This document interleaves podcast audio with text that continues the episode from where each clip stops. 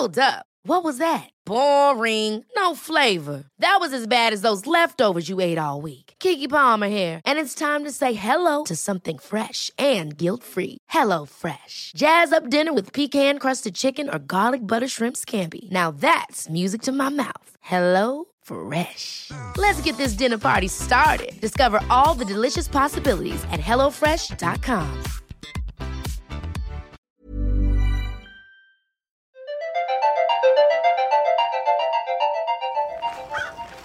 Det är lite kallt och fuktigt ute. Vintern har kommit till Stockholm med sitt snöblandade regn. Men inne i Vårby Fittja hembygdsgård ser det ut att vara varmt och mysigt. Det lyser inbjudande från levande ljus från fönstret. Huset är från 1800-talet, målade i röd falufärg med lågt i tak och det ligger precis bredvid Albysjön som sträcker sig mellan Huddinge och Botkyrka kommun. Tunnelbanetåget rullar utanför på bron mellan Masmo och Fittja. Lite längre bort går E4 med sin ständigt tunga trafik. I det här området bor numera många människor från hela världen och den här bygdens mänskliga historia sträcker sig ända från stenåldern fram till idag. Och just idag står det några stora kärl och kokar utanför ett litet hus ett stenkast bort. Vita lakan hänger och vajar långsamt med vinden och märkliga apparater upptar gårdstomten ner mot sjön. Vi ska snart få reda på vad allt det här är för något. Följ med på en spännande resa genom tvätteriets historia som innehåller personliga berättelser från oändligt många kvinnor. Och dessutom en farlig flykt över Östersjön och det förbjudna språket svenska. Men först måste vi gå in i värmen. Jag heter Anna Tasha Larsson och jag är museichef på Stockholms kvinnohistoriska. Det här avsnittet av vår podd Kvinnans plats är gjort i samarbete med Hagalunds tvätterimuseum, Sveriges hembygdsförbund och Stockholms läns hembygdsförbund. Vår befittiga hembygdsförening har sina rötter i 70-talets miljögrupper som växte fram under olika miljöstrider mot den hårdhänta exploateringen i området under miljonprogrammet. Idag kan man engagera sig både i bygdens rika historia men också i ständigt aktuella miljö och planfrågor. Men just idag samlas man för att sjunga, prata och umgås.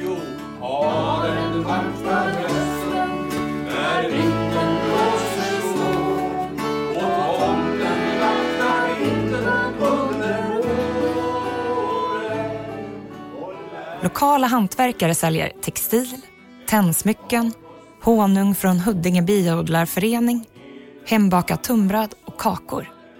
Varmkorv, glögg och julbak erbjuds. Och eftersom det är första advent arrangerar man dessutom något som heter adventsbyk. Men nu undrar du säkert varför vi just idag är på vår Fittjas hembygdsförening. Jo, på just den här platsen, precis vid stranden till Albysjön, ligger något så unikt som Sveriges första och enda tvätterimuseum som vittnar om en fantastisk kulturhistoria med väldigt dramatiska inslag. Nu har jag klappat tvätten med mitt klappträ för att få bort det sista av lut och såpa och det sista av smutsen. Men nu måste jag sätta på mig vantarna. Huffa! Vi har hamnat mitt i ett adventsbyk, det vill säga en traditionell tvättdag. Det är Hagalunds tvätterimuseum som är en del av vår befittiga hembygdsförening i Huddinge som öppnat sina portar för allmänheten. Här känner man verkligen tvätthistoriens årsringar när Elin Magnusson, klädd som en tvätterska från sekelskiftet, doppar ner händerna i det kalla vattnet för att skölja ytterligare kläder. Det var ju så här löskragar. Behövde man inte tvätta hela skjortan. Så. På den lilla gräsmattan utanför tvätterimuseet kokar flera stora kärl som eldas på underifrån. Här ligger det lakan och långkalsonger blandat med såpa och lut.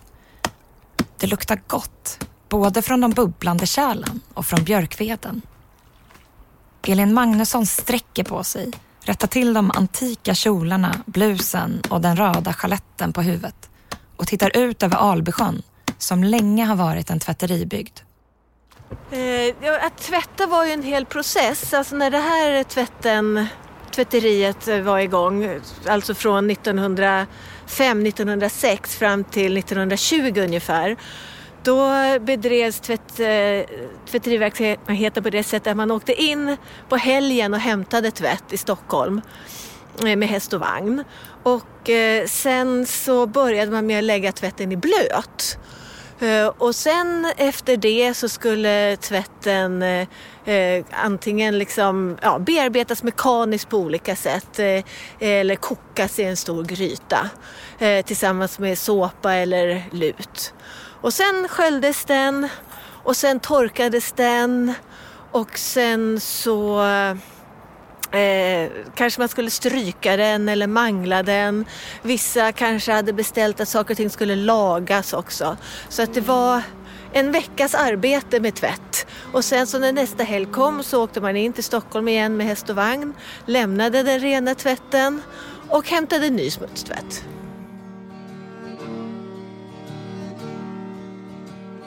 Vår befittiga hembygdsförening är en del av Stockholms läns hembygdsförbund som är en paraplyorganisation för länets hembygdsrörelse och dess 120 medlemsföreningar som erbjuder hundratals arrangemang och utställningar varje år. Stockholm är en hembygd för väldigt många människor och Stockholms län består av stad, landsbygd, glesbygd, förort, skärgård och allt däremellan. Från Nynäshamn där man kan vandra i Moa Martinsons fotspår till skärgårdens gamla gruvor, till Stenstadens myller och till Roslagens fornminnes och hembygdsförening och mycket mer. Hembygdsföreningen företräder också hembygdsrörelsens intressen i kontakter med kommuner, landsting och andra beslutsfattare och får ett årligt verksamhetsbidrag från Region Stockholm. Ja, men nu tillbaks till Elin Magnusson och Tvätterimuseet. Men runt den här sjön och runt om i de här trakterna så låg det jättemånga tvätterier. Det var hyfsat nära till Stockholm. Det fanns ganska mycket vattendrag och eh, man behövde en eh, extra inkomst. Man hade det inte så gott ställt. Och det fortsatte att vara en tvätteribygd fram liksom ända till 60-70-talet kanske med eh, tvätt tvättinrättningar av liksom mer industriell karaktär. Eh, och till exempel så fanns det ju på andra sidan sjön här ett ställe som hette Fittja familjetvätt. Eh, och där var det många eh, då, då blev det liksom ett 30-40-tal anställda kanske. Och då var det, det hette familjetvätt men det var ju inte det utan det var ett stort företag.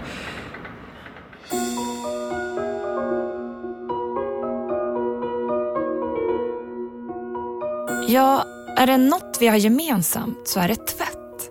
Människan har sedan urminnes tider behövt tvätta och rengöra sina kläder. Det är ett så självklart moment i livet att det nästan glömts bort eller trängts undan av andra mer så kallade viktiga saker i tillvaron. Men om vi vänder våra blickar tillbaka så upptäcker vi att själva tvättandet har en lång och spännande kulturhistoria. Vi ska snart tillbaka till Hagalunds tvätterimuseum och få reda på vad alla märkliga apparater är till för.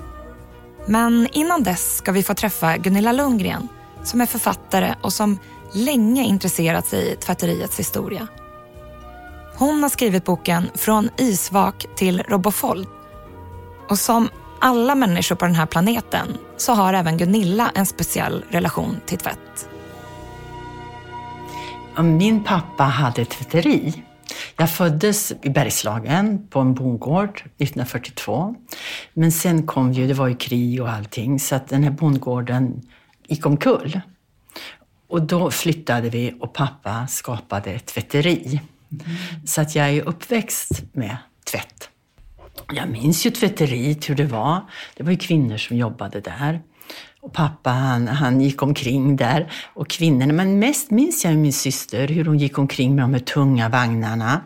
För att det var ju alltså orättvist nog så var det så att de yngsta hade de tyngsta jobben. Hon var bara 15 år. Men hon hade det här otroligt tunga jobbet att hon tog upp tvätten som var i, i, i alltså tvättmaskinerna. Den fick hon dra upp och lägga i en vagn och föra till centrifugen.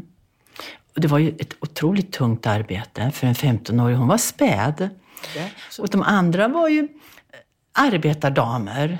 En del var liksom bastanta och det var inte så, så att man fick springa där. Och, men det var ju också så på kvällarna kunde vi ibland gå dit och så lekte vi, och satte oss till och med i centrifugen och åkte karusell.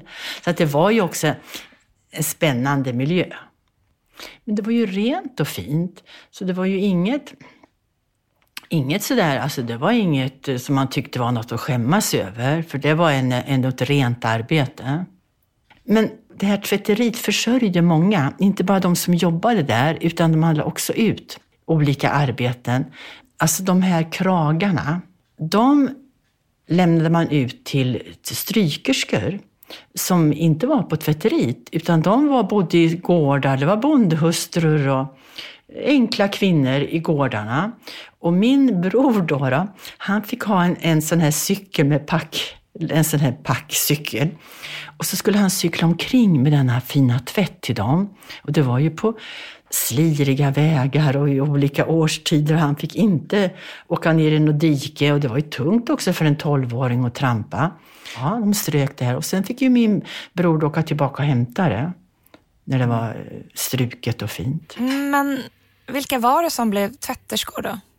Alla var ju arbetarkvinnor. Och kvinnor som har jobbat med tvätt är ju arbetarkvinnor. Och även i andra länder, det, ja, kvinnorna har ju alltid haft hand om denna tvätt, tvätt, tvätt. Tvätt har alltid varit någonting som kvinnor har kunnat gjort. Även om man inte har en utbildning, man har kunnat tagit sig och tvättat alltså. Det har man gjort åt, åt eh, de som har haft det bättre ställt. Och så är det ju fortfarande med tvätt. Alltså, människor som har väldigt gott ställt, de lämnar ju ifrån sig tvätten. Men ändå var det ett sätt att bli självförsörjande. Att inte behöva vara piga. Att vara piga, det är ju ändå att vara underställd. Det är någon som bestämmer över en och man måste ödmjuka sig. Men här fick man arbetskamrater, man fick en lön som visserligen var väldigt liten. Men eh, man bestämde över sitt eget liv på ett annat sätt. Man bodde i sin egen lilla lägenhet, man bodde inte hos någon. Så det var ju ändå en, något väldigt förändrande att kunna få en egen inkomst och vara självständig.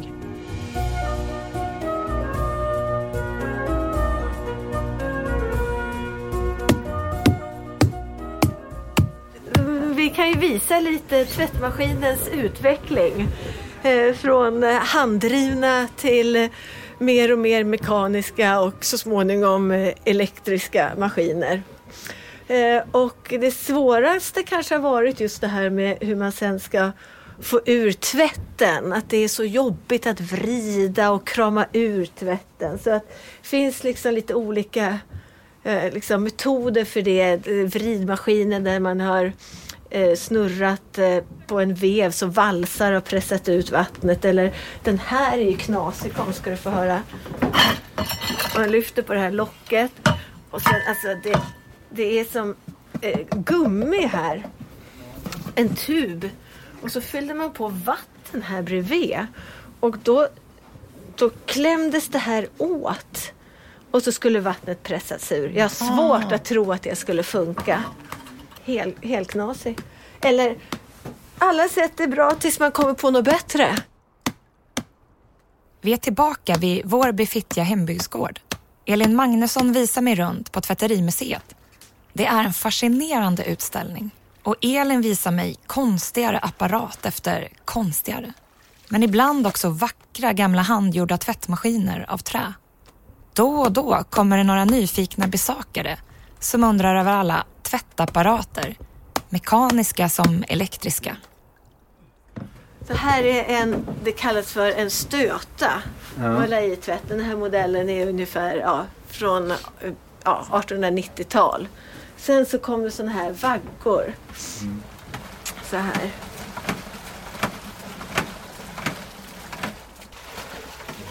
en gammal centrifug som påminner om den där ja. hade vi hemma. En, Torkel hette den. Det var en dotter som eh, till en... Hon fastnade med armen i, i bagis. Nej. Mm. Så hon slet av armen. I centrifugen? Ja, det var något fel på den så den, när de öppnade så rullar den, snurrar den fortfarande. Och hon skulle stoppa ner.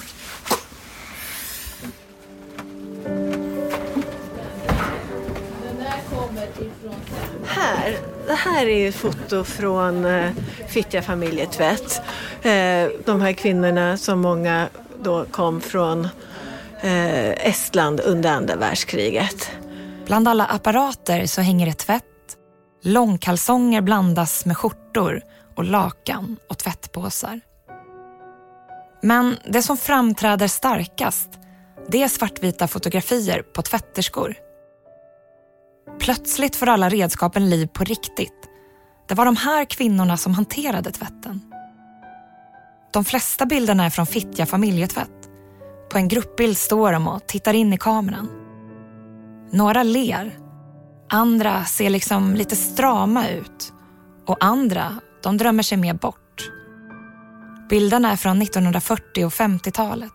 Och det visar sig att många av kvinnorna, de är från Estland. Nu har vi fått komma upp på torkvinden som jag pratade om. Så när det här var ett familje, litet familjeföretag så hängde de sin tvätt här uppe. Men här har vi i museet ställt i ordning ett litet bord eh, för att återskapa hur det kunde se ut på Fittja familjetvätt när Maria Slät stod och strök eh, och fixade med örngotten till exempel. Och här är bilden på henne som du ser. Eh, vit, eh, vit rock för att eh, liksom arbetskläder då och du ser att hon har ju ett elektriskt strykjärn här och nu har vi ju vattenkran här på bilden också. Och idag så har vi ofta en sprayflaska när vi ska liksom fukta ner tvätten. Men som du ser här på bilden så är det en, en balja, en zinkbalja eller plåtbalja och det är ju en sån här med vatten i och så har man en björkruska som man doppar i vattnet. Och sen stänker man på tvätten. Ja. Vi kör på. Ja, vi kör på här ja. lite grann. Ja, men, eh, men vi har lite frågor till dig, Olle. Ja, Maria Slät ska se ut och prata lite extra om ja, Olle Magnusson är eldsjälen bakom museet. Han har tillbringat nästan hela sitt vuxna liv åt att kartlägga den här bygdens rika tvätterihistoria. Olle, men hur började egentligen allt? Ja, för jag hittade de här bilderna. jag hittade de här bilderna i 1970, 71 eller någonting vad det var.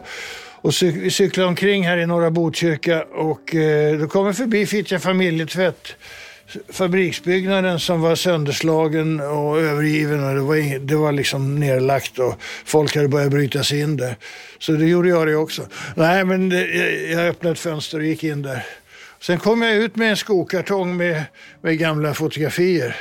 Och till exempel några sådana här, och vi knyckte några sådana här lådor också som det står Fittja familjetvätt på. Så eh, på den vägen är det kan man säga. Ja, det var bara några veckor efter att jag hade varit inne där så brann alltihop upp. Va? Ja, så det försvann. Det var, annars hade inte det här museet funnits. Sen dröjde det kanske ett tiotal år. Sen läste jag etnologi på universitetet. Och då kom jag på att jag ska skriva om tvätterierna. Så då, då, då en, några av de här kvinnorna som var med på, på bilden här de kunde jag leta fram och intervjua. Och, och sen så småningom flera andra tvätterskor också då. Så att jag gjorde jättemycket undersökningar och intervjuade folk som hade jobbat på alla tvätterier som fanns här i Vårby, Fittja, Alby. Det var väl en eh, sex, sju stycken. Eh, så jag kartlade det där då. Så att, eh, Ja, så det var då började rösten ta slut. Ja.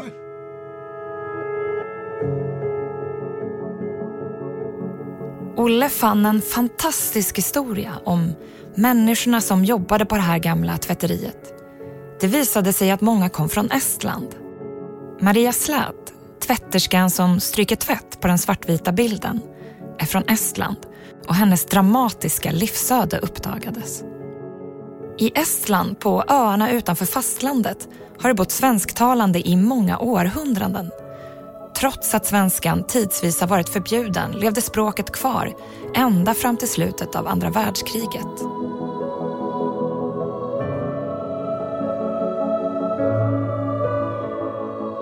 Enligt en gammal estnisk-svensk sagan skulle den svenska kungen skicka ett vitt skepp för att hämta hem den svensktalande befolkningen när förhållandena skulle bli alltför hårda i Estland. Tack vare språket och kulturen har den estnisk-svenska minoriteten alltid haft bra kontakt i förhållande med riket Sverige.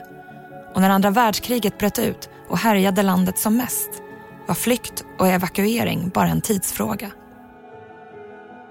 I Svibyn på Ormön bor familjen Slät sedan flera generationer. Algot Slät är idag 88 år. Han föddes på ön som yngst av fem syskon. Algot visar mig ett gammalt fotoalbum. Här har vi familjen Slät. Det är alltså min storebror Alexander, pappa Hans, grabben Hjalmar, här är dottern Alfrida och här är mamma Maria, min mamma. Hon fick det ju väldigt kämpigt i livet kan man säga. Hennes man Hans, han gick ju och eh, ramlade och han skulle klättra upp på, på loftet på eh, lagården.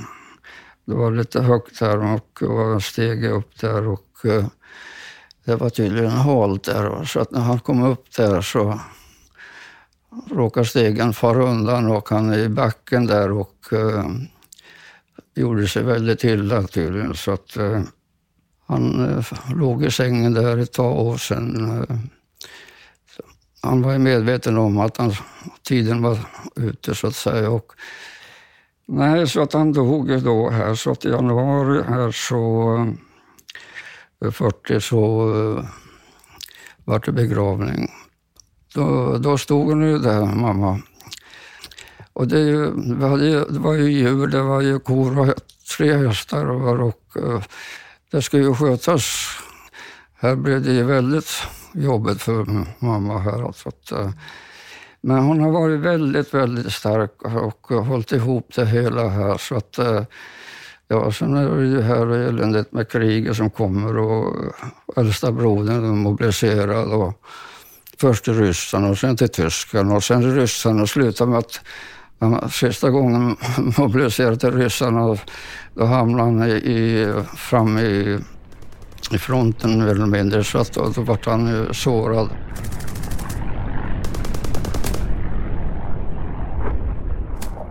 Situationen i Estland blir allt mer farlig och tyskarna och ryssarna sliter landet och befolkningen i stycken. Under 1940 fram till 1944 flydde och evakuerades över 8000 estlandssvenskar till Sverige. 500 till andra länder och bara några fåtal blev kvar. Kriget blir allt mer våldsamt. På lördagarna, då var det alltid bastudag. Här var en lördag då de hade gjort i ordning i bastun där och varmt vatten och sådär. Så det var en byggnad för sig så att säga. Och mota på oss och Hjalmar och jag höll på att busa och jaga varann. Eh, gå in och börja ni alltså, så vi kommer strax efter här. Och, eh, men vi hade inte så bråttom. Men alla till slut så gick vi in och, och svepte in oss i lakan här och eh, skulle gå till bastun då. När jag stod vid, vid fönstret där så rätt vad det var så small det till. Fönsterrutan åkte ut här och sten for in här alltså. Jag stod glassplitter kring benen här. Eh, det var det första skottet som kom den dagen alltså. Så kom vi i vår bastu, så tog vi del av hörnan där bort och slet sönder. Så att, eh, det var en jäkla tur att vi var olydiga.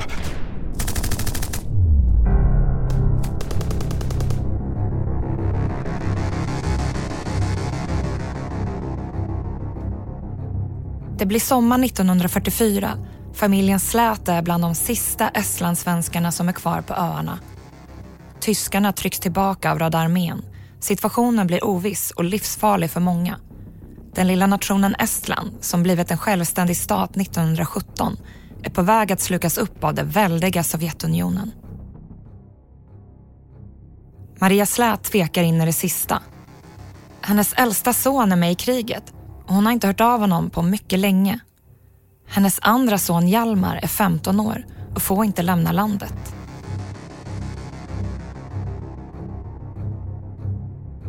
Men till slut, den 20 juli 1944, står en båt färdig att ta dem över till det estländska fastlandet och därifrån ska de ta det stora skeppet Johan för överfarten till Sverige. Maria chansar och tar med sig Hjalmar ändå. Familjen Slät får i stort sett ingenting med sig förutom släktens gamla brudkista som nu är Marias. Den är redo, packad sedan länge med saker från byn. Hon får också med sig sin lilla handsymaskin. Men korna, hästarna och hönsen, de blir kvar. Gårdarna överges. Algot minns övergången. Uh, Hjalmar då, han hade precis fyllt 15. Han, var, han fick inte komma heller, men han lyckades smita med på båten här vid Johan. Det var någon annan familj med, som hade många barn där och man sa att kom med, med, kom med här, du, du bara följer med, låtsas inte om någonting så vi går hela gänget. Och på det sättet så kom han med. Båten Johan här.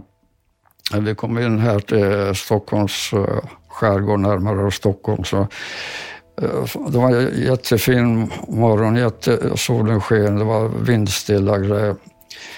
Och eh, jag och eh, min kamrat Olle Nyholm, vi klättrade upp i, längst fram i stäven på båten där. Och där låg vi och tittade allt det här nya som kom framför oss. Här, alltså, så, vi hade ju inte sett något liknande. Vi hade varit i Hapsal, det var ju en liten stad med små trähus och sådär. Det hade snyggt i och för sig alltså. Men när jag kom in här så får man se allt det här, naturen här kring stora berg. Alltså, jag har aldrig sett något sånt. Det var det här så kallade berget i, i Sviby där, alltså som grusåsen. Och eh, så och så när man kommer närmare här och ser det stora fina hus och, och grejer. Alltså, vi låg där och fantiserade och tittade. Är, är det kungen som äger det här? Är det kungens det här? Alltså det, så att eh, man låg, vi låg och fantiserade.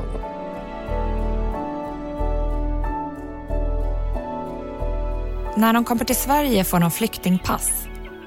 Det innebär att Stockholms stad inte kan ta emot dem. Staden har redan köpt flera jordbruksfastigheter, framförallt i skärgården. Och där kan många estlandssvenskar fortsätta sina liv ungefär på samma sätt som Estland, med småjordbruk. Men nu har flyktingvågen blivit för stor för att ha fler bönder i skärgården. Men det råder samtidigt stor brist på arbetskraft och estländarna skickas iväg runt om i Sverige. Snart hamnar familjen Slät på Ångagård hos Hanna von Born som faktiskt är Olof Palmes blivande farmor. Maria Slät blir hembiträde, men hon vantrivs.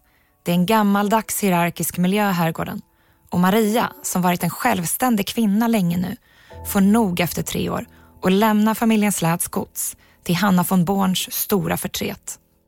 Eh, ja, vi fick eh, reda på vilket eh, ställe här utav bekanta då att det fanns möjlighet att få, få jobb på uh, Fittja familjetvätt och Eh, att det fanns ett gammalt hus där som fanns ledigt som de kunde få rum i. Så att eh, det blev att eh, vi sa upp oss så att säga i, i Ånga där och åkte iväg. Sen var det väl en mycket olustig avfärd. När vi, då brast det för Hanna von Born, alltså hon som ägde gården. Och, nej, men då tappade hon helt kont kontrollen över sig hon visste nog inte riktigt vad hon sa. Alltså. Hon stod och hoppade. Alltså. Ni försöker strandsätta mig, så men jag önskar er allt ont här i livet, sa hon. Alltså. Där skickade hon alltså. Hon, hon var helt galen alltså. Hon tappade helt kontrollen. Alltså. Ja, ja, hur som vi åkte iväg. Vi fick en eh, lastbil som körde oss då. Och, eh, men eh, sånt är livet. Vi, kom så småningom fram till det här gamla, gamla huset här, här i norra Botkyrka, Kumla som det heter. Ifrån den här stora herrgårdsbyggnaden så kom vi in i ett gammalt fallfärdigt kan man säga hus där och där bodde då flera från Ormsö, som där från Svivi också, alltså samma by som vi kom. Ingen vatten och avlopp så alltså, så att eh, det var slaskink och sånt som gällde pump på gården. Och, eh. men då så kom jag ihåg en reaktion som mamma sa där, att när hon kom in i rummet där och kunde stänga dörren här. Nu känner jag mig fri. Nu, nu stänger jag dörren när jag, när jag känner för grejer. Jag har ingen, det är ingen som kontrollerar mig. Alltså. Så trots att det var som det var, alltså, så usla förhållanden, alltså, så man, friheten fanns där. Maria Slät har kommit i kontakt med gamla grannar från Orman. De tipsar henne om att tvätteriet söker efter personal och att flera estlandssvenskar redan jobbar där. Maria Slät börjar på Fittja familjetvätt och hon blir kvar där resten av sina arbetsår. Hon trivs och hennes jobb är framförallt att stryka kläder. I området runt Albysjön finns det flera tvätterier och en liten estlandssvensk koloni bildas. Vi flyttade 47 till, till Kumla där och hon började praktiskt taget omgående. Det var väl ett par dagar efter eller någonting sådant så började hon på det här tvätteriet där vid Alby. Då, så. Eh, och det var ju flera eh, Ormsjökvinnor Ormsjö kvinnor som var där. Jag tror inte hon gnällde för någonting där utan hon, hon tyckte nog att det var bra. Alltså att, eh, så det, eh, nej, det var, jag har inte, jag har inte hört säga någonting negativt egentligen utan eh, det gick faktiskt uh, ganska bra där. Efter flera år får Maria Slät information om sin äldsta son Alexander som varit försvunnen sedan kriget. Det visar sig att Alexander hamnat på fältsjukhus, klarat sig, träffat en flicka från grannan och gift sig och bosatt sig med henne där. En stor lättnad för Maria och hela släkten Slät.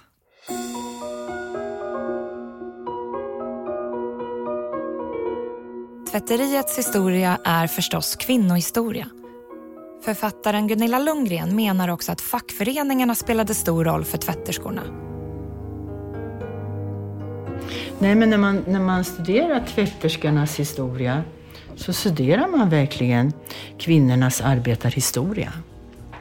Så min, min syster då, då, som ju var tvättbiträde, hon hade ingen aning om att alltså man skulle kunna komma i facket. Men när hon sen hade gått på folkhögskola, då gick hon med i facket och facket har ju betytt väldigt mycket. Tacket Facket gör också att man får en självkänsla och fattar att man är en del av något större. Där man kan också ha, där man kan våga klaga och våga, och våga tro på att det går att förändra, man får bättre arbetsförhållanden. För det var ju också så att, att de här tvätterierna innehöll ju mycket, det var ju mycket starka, eh, alltså farliga ämnen de handskades med. Och genom då att, att kräva att kunna våga ta facket till hjälp så kunde man få arbetshandskar och man kunde få eh, klara ut vad var egentligen farligt av de här starka medlen man använde facket har betytt mycket, både för att känna att man har rättigheter och för att känna att ens jobb är viktigt. Det gör ju också en annan tvätterska jag har träffat som växte upp under väldigt, väldigt svåra förhållanden i Småland. Och hon blev ju fack, fackligt aktiv. Ja, hon kallade ju sin uppkäftig tvättkärring och tvättkärring med bra rätt. Alltså hon tyckte att det var något stolt. Hon säger väldigt bra, det är alla vi små människorna som bygger samhällena.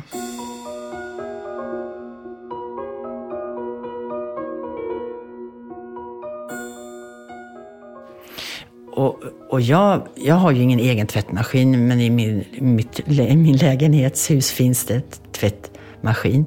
Jag älskar denna tvättmaskin. Jag tycker det är rena... Jag, jag bara tar hissen ner och stoppar in grejerna i tvättmaskinen så går jag upp. Och, så tvättmaskinen, alltså om något, om, no, om något enda sak skulle få mitt största pris för uppfinning så är det tvättmaskinen.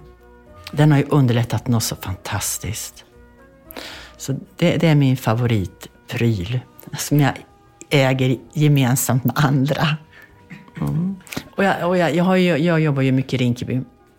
När man byggde en fin gemensam tvättstuga i Rinkeby, då kallade man det för tvättmoskén.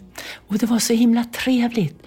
För kvinnorna gick dit, och satt man och umgicks. Det fanns lite, man kunde köpa kaffe och barnen kunde leka och det fanns lite leksaker. En gemensam tvättstuga är ju också något som man kan ha mysigt i. Man, skulle ska kunna göra jättemysigt istället för att alla har sin egen tvättmaskin. Det tycker jag är jättevärdelöst. Jag tycker man ska ha gemensamma tvättstugor.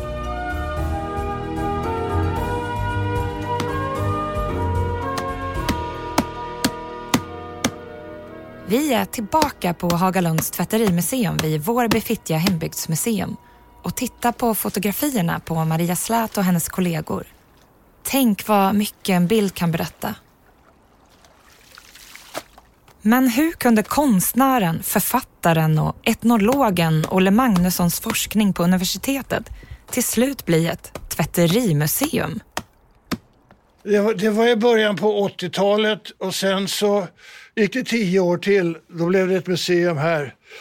Och det berodde på att vår befintliga hembygdsförening hade flyttat in i, i huset bredvid här, där vi har servering nu. Och, och så bodde det sommargäster här som inte använde det här eh, utrymmet här. Då, så, då, då, då fick, då, ah, men jag gör ett litet museum där då. Och det var 1994. Ja, sen har, det, sen, växt, sen har det bara växt. Ut. Det måste man sätta stopp för. Du får inte plats mer. Inga mera manglar och sådana saker. Du får inte plats. Ta bara emot småsaker. Men vad hände med tvätterierna här i söderort? De, eh, det, det, som var kvar längst, det var här på andra sidan vägen i ett lite större gult hus. Det var tvättjänst. Men de, har ju fakt de finns faktiskt kvar. De har flyttat till Botkyrka, till Eriksberg. Så de, de företaget finns kvar. Men eh, in, inte här då, utan det är nya stora. Eh, men det har varit en sån här strukturomvandling. En del stora företag som Bärensen, de har köpt upp massa tvätterier då så att eh, det finns inte så mycket variation. Och hette det mer Tvättman hette det väl som var stora företag. Men de blev ju uppköpta utav storföretagare i branschen. Och sen blev, det, eh, eh, sen blev det det här med att man inte tvättade folks tvätt utan man tvättade sin egen tvätt och hyrde ut den va, till eh, hotell och eh, restauranger och så. Så att eh, tvätterierna de hade tv, textilleasing som det heter. Men man kan väl säga det att eh, att när det började byggas moderna tvättstugor, ja. då slutade ju liksom det att bli någonting att man tvättade privat. Eh, alltså att folk ja. lämnade iväg sin tvätt. Det slutade man ju med då när det blev moderna tvättstugor där man kunde dels tvätta själv. Dels blev det elektriska tvättmaskiner och dels blev det tvättstugor. Ja. Och ja, det var ju... Då, då kunde man sköta det själv. Ja. Nu har vi tillbringat en hel dag bland kokande kärl, märkliga maskiner och makalöst vackra gamla kläder som vajat i vinden på tork. Vi har sett foton på tvätterskor och hört om fantastiska livsöden. Tänk på all historia som utspelat sig och som du och jag inte har någon aning om men som eldsjälarna på hembygdsföreningarna runt om i Sverige kan berätta och vittna om. Men nu är det dags för lite fika här inne i vår befintliga hembygdsförening. Har den vackra rösten när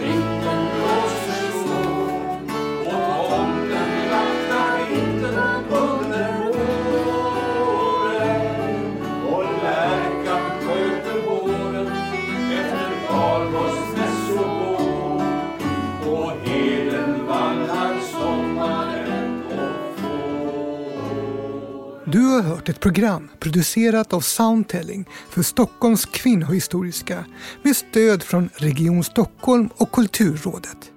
Det här avsnittet presenteras i stolt samarbete med Hagalunds tvätterimuseum, Sveriges hembygdsförbund och Stockholms läns hembygdsförbund. Producent Antonio de la Cruz. Programledare Anna Tasha Larsson.